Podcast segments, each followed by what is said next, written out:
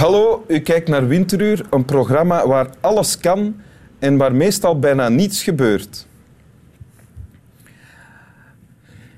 Goed, zo moet het zijn. Ja, hè? Ja, ja. Namens Swami, Bami en mijzelf, welkom in Winteruur, Dank Sophie, wel. de schaapdrijver. Dank u wel. Wim. U bent eh, historica, schrijver ehm, van onder andere De Grote Oorlog. Misschien wel het standaardwerk over de Eerste Wereldoorlog, dat al verschenen is in 2000 of zo, denk ik. Eh, ze- eh, 97. Ah, oké. Ja. Eh, en professor, natuurlijk, u geeft les. Ja. Ehm, u hebt lesgegeven in Nederland, in Leiden, in Groningen, in de Verenigde Staten, Ja. waar u nu ook les geeft. Ja.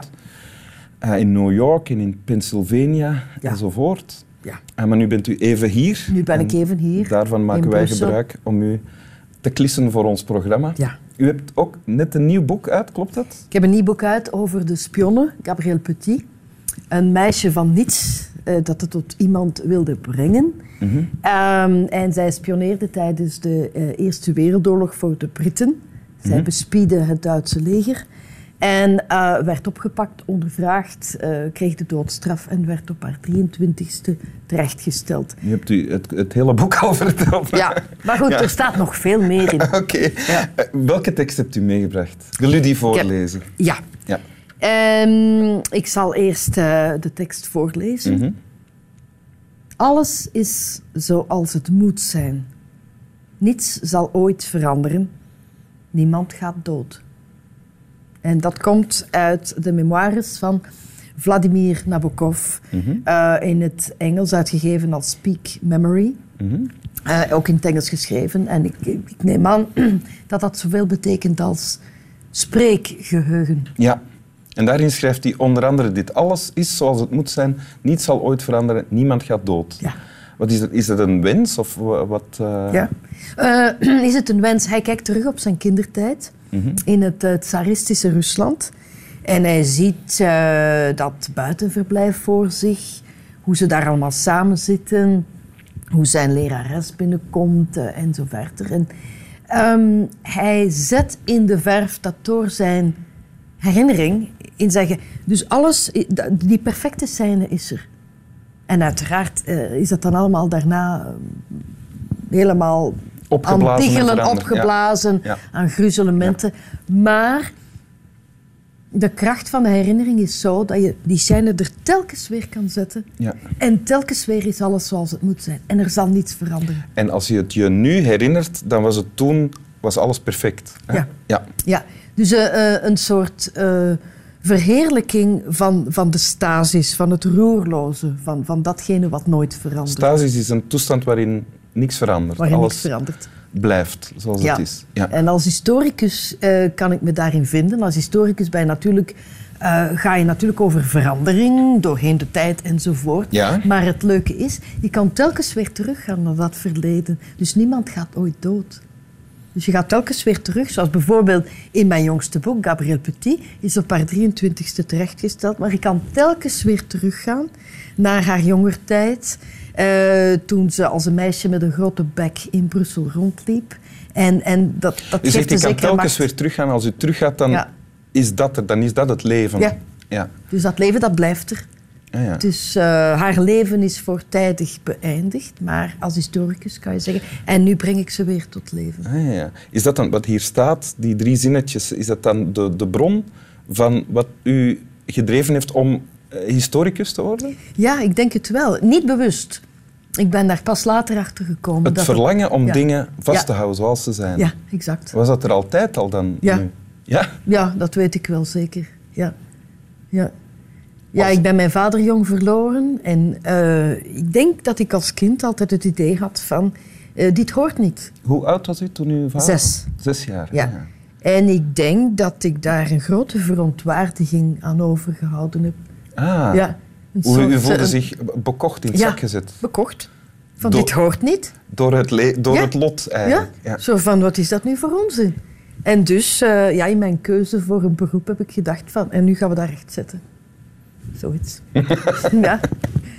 Ja. Dat is ook grappig eigenlijk. Hè? ja. Het is een Ja. beetje belachelijk. Ik geef dat grif toe, maar ehm, goed, ja. Want werkt het dan ook door in, eh, of die idee of die drang, werkt die ook door in de rest van uw leven, behalve uw beroepskeuze?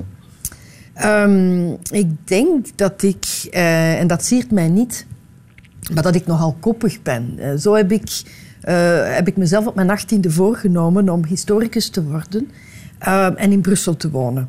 Nu, beide konden niet tegelijk, maar beide zijn uiteindelijk toch gelukt op de een of andere manier. Maar eigenlijk is dat een beetje raar. Eh, dat gebrek aan flexibiliteit, ik stel me daar soms vragen bij. Ah, u bent niet de meest flexibele dan? Nee. Totaal niet. Bent u dan ook een, een beetje controlefreak? Wilt Ja. U, ja? Helaas wel. Ik ben er allemaal niet trots op. Maar eh, ja. Maar het is zoals het is. Maar het is zoals het is. Alles is zoals het moet zijn. Ja, Ja. ja. Houdt u dan van verrassingen? Nee, Nee? bloedhekela. Ah, ja. Nee, ik hou niet van verrassingen. Het moet al. Het, misschien hele kleine, maar dan ook goed voorbereide verrassingen door mensen die mij heel goed kennen en zo verder. Ja. Maar eh, ja, nee. Ja. Verandering, verrassingen, nee. Het, is eigenlijk een, het wordt eigenlijk een kleine handleiding voor wie met u te maken krijgt en met u moet leven, zowel professioneel als eh, Misschien, ja. persoonlijk. Ja, Ja. ja. Nogmaals, ik ben er niet trots op en het siert mij niet, maar op een gegeven moment... Ja. Ja. Het heeft ook iets triestigs, vind ik, die, die drie zinnetjes. Alles is zoals het moet zijn, niets zal ooit veranderen, niemand gaat dood. Je weet, als je dat, zegt dat of neerschrijft, dat het niet zo is. Je weet dat dat niet zo is. Maar eh, Nabokov schrijft dat op een bijna triomferende manier. Hè. Want hij heeft eh, zijn leven vormgegeven door het schrijven. En heeft daar ook heel veel kracht uit geput. En was eigenlijk een blij mens. Een verheugd mens. Eh, hij jaagde ook op vlinders, of hij verzamelde vlinders. Hij wist heel veel van vlinders af en eh, was heel gelukkig getrouwd, heeft veel gereisd. Dus hij, had puurde daar een, een soort zelfzekerheid uit. Van, door mijn herinnering zet ik die scène weer neer. En ik zet dat neer in het Engels, perfect lucide Engels, want ik kan dat. Hij heeft het daarna weer in het Russisch vertaald en dan weer in het Engels. En hij zegt, ja, dat is bijna niet te doen. Dus die Russische herinneringen in het Engels opschrijven, dan weer in het Russisch, dan vandaar weer in het Engels. Hij zegt, ja, dat zijn van die metamorfosen. Een vlinder maakt die mee, een mens moet dat zelden meemaken, maar je voelt dat hij trots is, dat hij, dat, dat hij er trots op is, dat hij dat kan. Ja. Ja. Dus het is ehm, in die zin geen droeve, eh, geen droef citaat. nee, ik snap het, maar je ontkent wel i- eh, een deel van Ja. hoe het is. Ja, het en is dat helpt om te leven dan eigenlijk. ja, Ja. het is ook een grof schandaal. Wat is een grof schandaal? De dood is een grof schandaal. Zou, Ah, ja. zou niet moeten mogen. Ja. Ja. En dus als historicus of als memoirist of als schrijver eh, eigen je jezelf de macht toe om te zeggen van ik weiger dat. Ik weiger het verglijden van de tijd. Oké. Zo, Oké. Zou dit dan ook een tafereel kunnen zijn dat daarin past? ja. Volstrekt. Kijk, wij zitten hier nu voor eeuwig. Oké. Zo, misschien vindt u dat niet leuk, maar ik wel. Jawel, jawel. En de mensen thuis kunnen ook zo kijken. Hè. Kunnen Ja. zichzelf naar tv zitten en Ja. zien kijken nu, voor altijd. Van, ah ja, Ja. oké. Wil u het nog eens lezen? Dan eh, kunnen we het ons allemaal inprenten. Ja. Alles is zoals het moet zijn. Niets zal ooit veranderen. Niemand gaat dood. Dank u. Alsjeblieft. Slaap wel.